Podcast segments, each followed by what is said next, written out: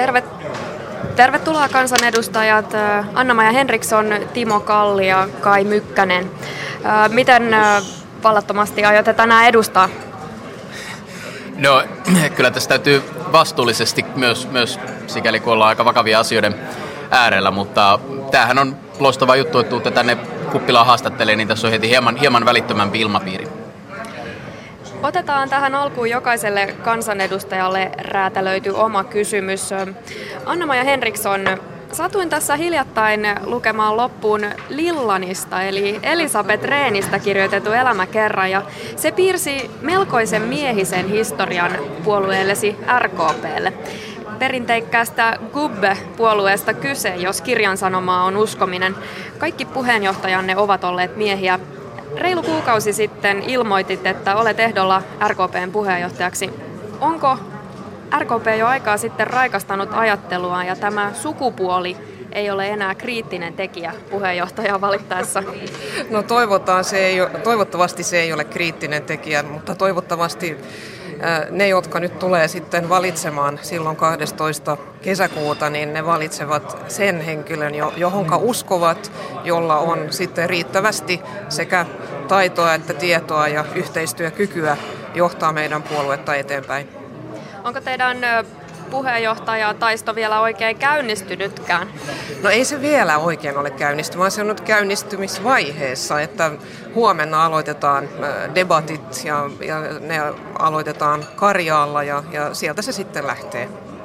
Keskustan kansanedustaja Timo Kalli, keskustan työhevoseksikin sinua on taidettu tituleerata.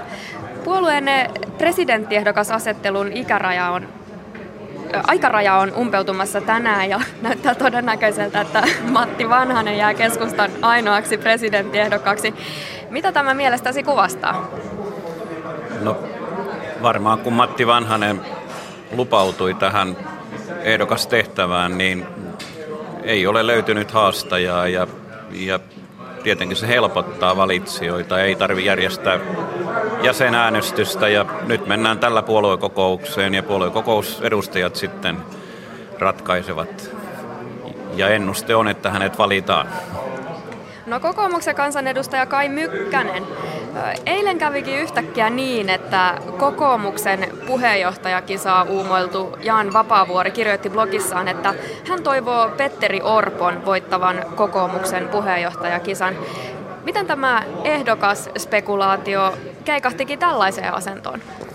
No en usko, että tässä sinänsä Vapaavuoren ulostulossa oli kenellekään suurta yllätystä, jotka kokoomuksen sisällä toimii. Et meillä käydään mun mielestä nyt ihan raikasta kuukauden puheenjohtajakisaa ja kaikki kolme ehdokasta on omalla tavalla erittäin hyviä ja, ja, ja uskon, että tämä, ja näinkin jo esimerkiksi Petteri Orpo ja Aleksander Stubbin toiminnasta, että molempia tämä vähän niin kuin vauhdittaa ajattelussa ja argumentaatiossa ja mä uskon, että me tullaan kyllä voittajina ulos Lappeenrannan puoluekokouksesta valittiin sitten kuka tahansa. Että, että sinänsä tämä on tehnyt, tehnyt jo nyt, nyt ihan hyvää ja näin.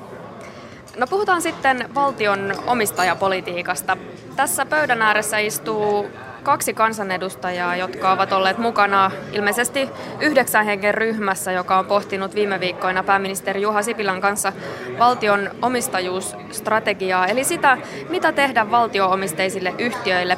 Eli luopuako kokonaan jostakin, pilkkoa osiin vai vähentää omistusosuutta vai mitä oikein aiotaan tehdä. Kai Mykkänen ja Timo Kalli, millaisessa ilmapiirissä ja ihan konkreettisesti miten näitä valtion omistusasioita on pohdittu? Kai Mykkänen. No siis se hyvin yhteisesti jaettu tahtotila lähtökohta on ollut se, että me pannaan ikään kuin taset töihin, niin kuin pääministeri on niin kuin hallitusohjelmassa lähdetään, että katsotaan, onko ensinnäkin sellaisia paikkoja, joissa on miljardeja, jotka eivät parhaalla mahdollisella tavalla Suomen veromaksajien hyväksi tällä hetkellä toimi, eivät ole sille yhtiöille välttämättömiä se valtion omistus, eikä sitten tosiaan suomalaisille järkevin tapa käyttää.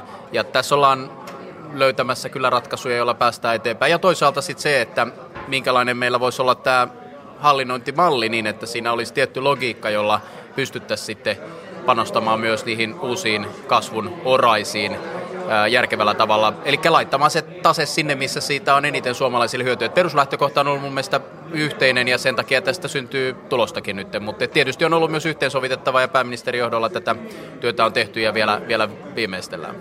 Timo Kalli. Oikeastaan tämä on hallitusohjelman toimeenpanoa.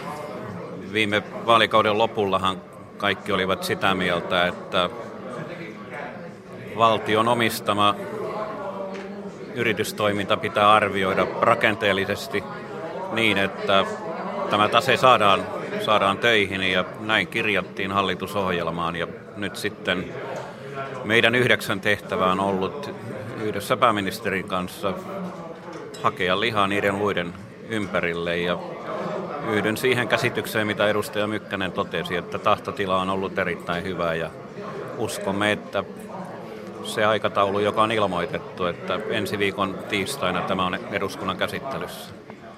No, jokaisesta hallituspuolueesta on siis koottu ilmeisesti kolme kansanedustajaa pohtimaan näitä valtion omistajuusasioita. Ja minulla otti aikansa saada selville kaikki nämä jäsenet. Osa ryhmään kuuluvista kansanedustajista, varsinkin perussuomalaisista, olivat hyvin varovaisina puheistaan. Miksi tällainen varovaisuus ja hyssyttely? Kai Mykkänen? No, täytyy muistaa, että kun tässä käsitellään valtion osin pörssilistattujen yhtiöiden omistuksia, niin meitä ei sido ainoastaan tässä ikään kuin valmistelun keskeneräisyys valtioneuvoston kannalta, vaan ihan salassapitovelvoitteet suhteessa pörssisäännöksiin, että tämä on tarkka paikka, että tästä, vaikka mä olen suorapuheinen mies, niin tästä asiasta emme varmasti voi tässä lähteä yksityiskohtia halkomaan, että mitä käytännössä ollaan tekemässä, että tässä vaan täytyy nyt malttaa käydä neuvottelut loppuun ja sitten kun hallitus tekee linjauksensa, niin niistä sitten julkikin tullaan. Että tämä on, on tietysti hyvin tärkeää ja kertoo toisaalta myös luottamuksesta hallituksen sisällä, että tämmöistä asiaa voidaan valmistella äh, yhdessä ilman, että sitten menee mahdottomaksi näiden, näiden meitä sitovien pörssisäännösten kanssa. Onko Timo Kallilla tähän lisättävää? Ei. Maailman muuttuessa yrittäjyys ja yritystoiminta muuttuu ja valtion pitää olla tässä koko ajan nopeassa syklissä mukana ja sen tähden tämän kaltaisia rakenneuudistuksia pitää pohtia aika ajoin ja nyt on kypsä tilanne tosiaan toteuttaa hallitusohjelmaa. Ei ihan tässä mitään suurta dramatiikkaa tässä valmistelussa ole ollut. RKPn Anna-Maja Henriksson. No tuo, tässä tietysti mietityttää se, että onko tämä nyt suunnitelma sen eteen, että kun tiedetään, että hallituksella on näitä kärkihankkeita 1,6 miljardin edestä ja niille pitää löytää rahoitus jostain, niin senkö takia nyt tätä omistajuuspolitiikkaa halutaan, halutaan muuttaa. Että haluaisin tietenkin tietää näin opposition edustajana, että mitkä ovat ne perimmäiset syyt siihen, että nyt katsotaan, että on, on joku syy muuttaa strategiaa. Että hyvin tarkasti pitää miettiä, miten kansalaisten, kansalaisten omaisuudelle eh, tai sille, mitä, mitä tehdään ja, ja mitä pitää pitää valtion käsissä, mitä on sellaista omistajuutta, mistä me ei, emme voi luopua ja niin edelleen.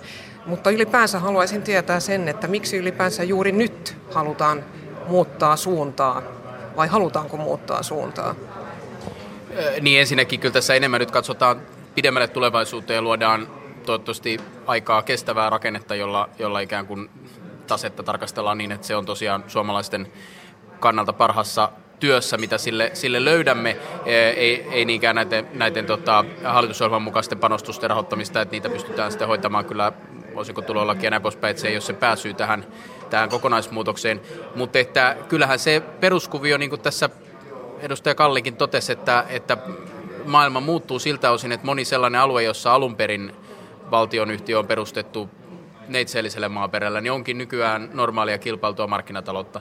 Ja silloin on niin kuin rehellisesti katsottava, että onko siitä veronmaksajien rahasta, joka on sitoutuneena johonkin merkittävään omistukseen, niin onko se parhaassa mahdollisessa käytössä siellä vai ei. Ja mikä on sitten se mekanismi toisaalta, koska ikään kuin syömävelaksi emme halua missään nimessä lihoiksi laittaa omistuksia, että millä sitten voitaisiin katsoa, että näitä panostuksia tarvittaisikin uuden, uuden luomiseen, niin miten se tapahtuisi. Ja tämä on niin ollut se terve idea tässä, jota nyt toteutetaan, ja, ja uskoisin, että tässä päästään kyllä semmoisen ratkaisun, jota rehellisesti katsoen niin varsin laajasti voidaan pitää askeleena oikeaan suuntaan. Ei varmasti maailma ei tule kerralla valmiiksi tässäkään suhteessa, eikä, eikä tässä tosiaan mitään ylidramatiikkaa kannata, kannata niin kuin nostattaa. Semmoisesta ei, ei tule olemaan kysymys, mutta että askel selkeämpää oikeampaa suuntaan. No, oppositiopuolue SDP on ehdottanut, että eduskunta valmistelisi ja vahvistaisi omistajaohjauksen suuret linjat. Ja Tämä siis tarkoittaisi sitä, että tehtäisiin pitemmän tähtäimen linjaus ja sillä varmistettaisiin se, että kulloinenkin hallitus ei panisi lihoiksi valtion firmoja ja käyttäisi niistä saatuja rahoja omiin projekteihinsa. Vähän tätä vaaraa Anna-Maja Henriksson jo ö, väläytitkin.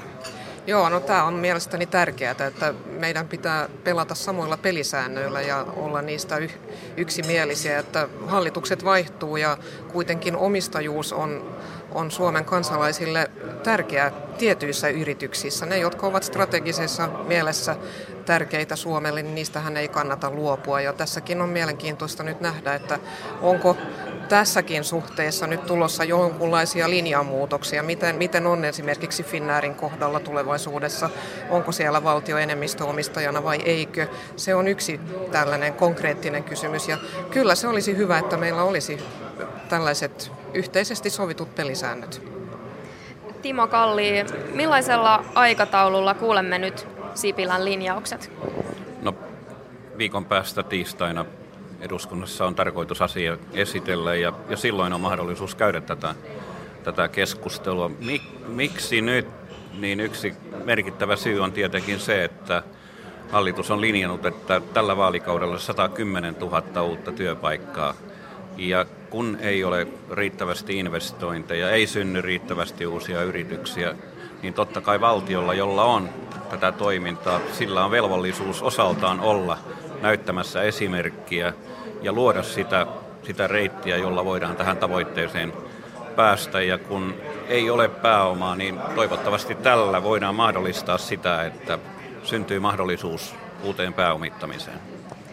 Ensi tiistaina tosiaan pääministeri tekee ilmoituksensa eduskunnalle näistä asioista, mutta ihan ei kai voisi sulkea sitäkään vaihtoehtoa, että tässä ehkä jopa loppuviikosta jo kuulisimme jotakin Sipilältä. No se on nyt sitten tietysti hallituksen ja pääministerin käsissä, että siinä vaiheessa kun selkeä esitys on hallituksessa sovittu, niin millä tavalla sitten siitä informoidaan, mutta että se ensi viikon tiistai on tietysti takaraja, joka on sovittu sille, että pääministerin ilmoitus eduskunnassa käsitellään ja siihen mennessä tietysti sitten asiat myöskin tiedotetaan ulos, mutta että muusta ei ole sitovia päätöksiä. No puhutaan sitten perheistä, miehistä ja naisista. RKPn kansanedustaja Anna-Maja Henriksson, miten sinä listaisit napakasti hallituksen tähänastisia perheiden elämään ja lopulta myös tasa-arvoon vaikuttavia päätöksiä? No ne ei ole riittäviä. Tässä unohdetaan se, että meillä on työmarkkinoilla sellainen ongelma, että meillä ei nuoret naiset ole työmarkkinoilla se, sillä tavalla niin kuin esimerkiksi Ruotsissa. Ja sen takia niin pitäisi tehdä myös perhevapaille jotain.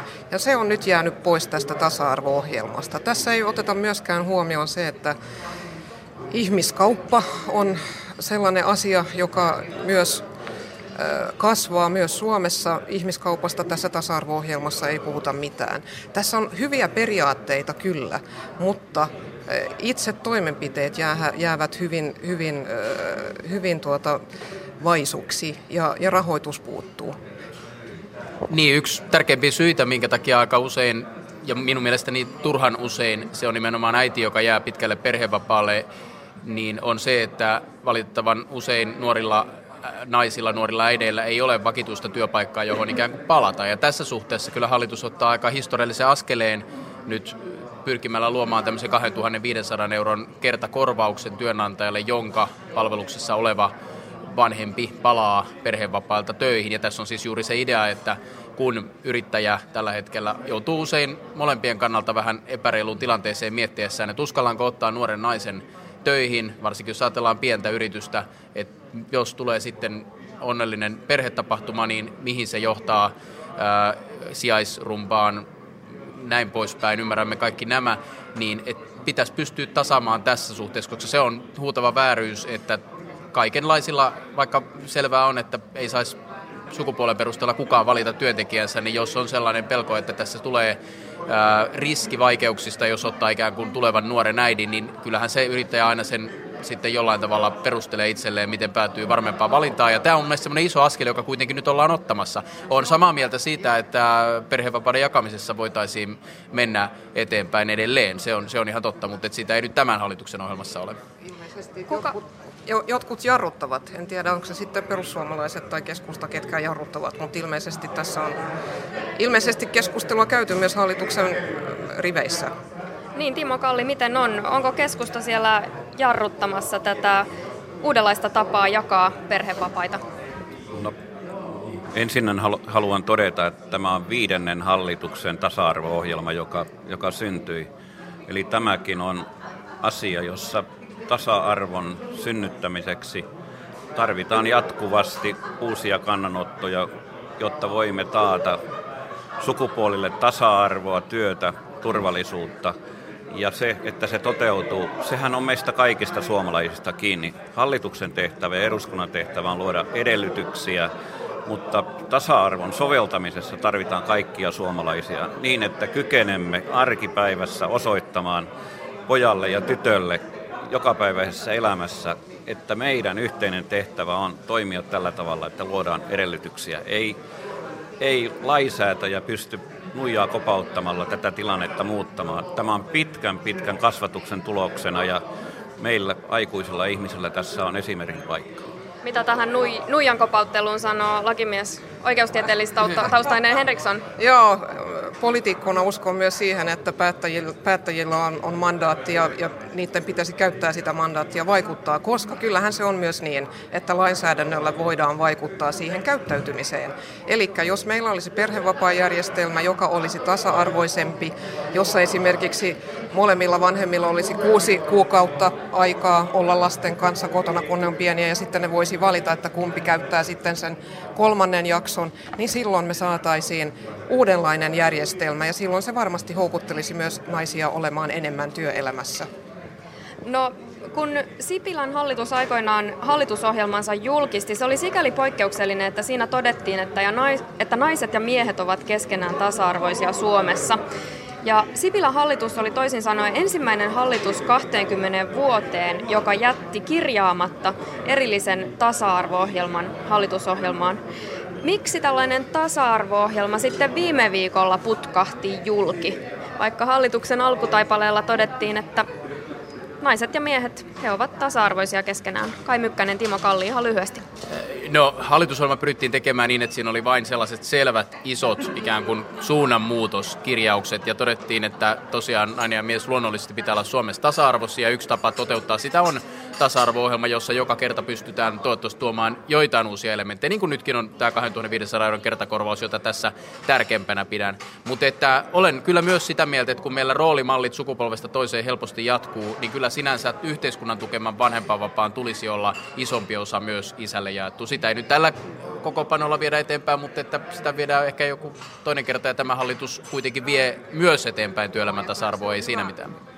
Kyllähän tässä hyviä elementtejäkin on, mutta ei ole riittävästi ja samalla niin tehdään myös sellaisia uudistuksia, jotka vievät äidit tai antavat äitien olla enemmänkin kotona, kun korotetaan päivähoitomaksuja ja niin edelleen. Eli se kokonaispolitiikka pitäisi myös nähdä tasa-arvo silmälasien läpi. Kiitokset keskustelusta. RKPn Anna-Maja Henriksson, keskustan Timo Kalli ja kokoomuksen Kai Mykkänen.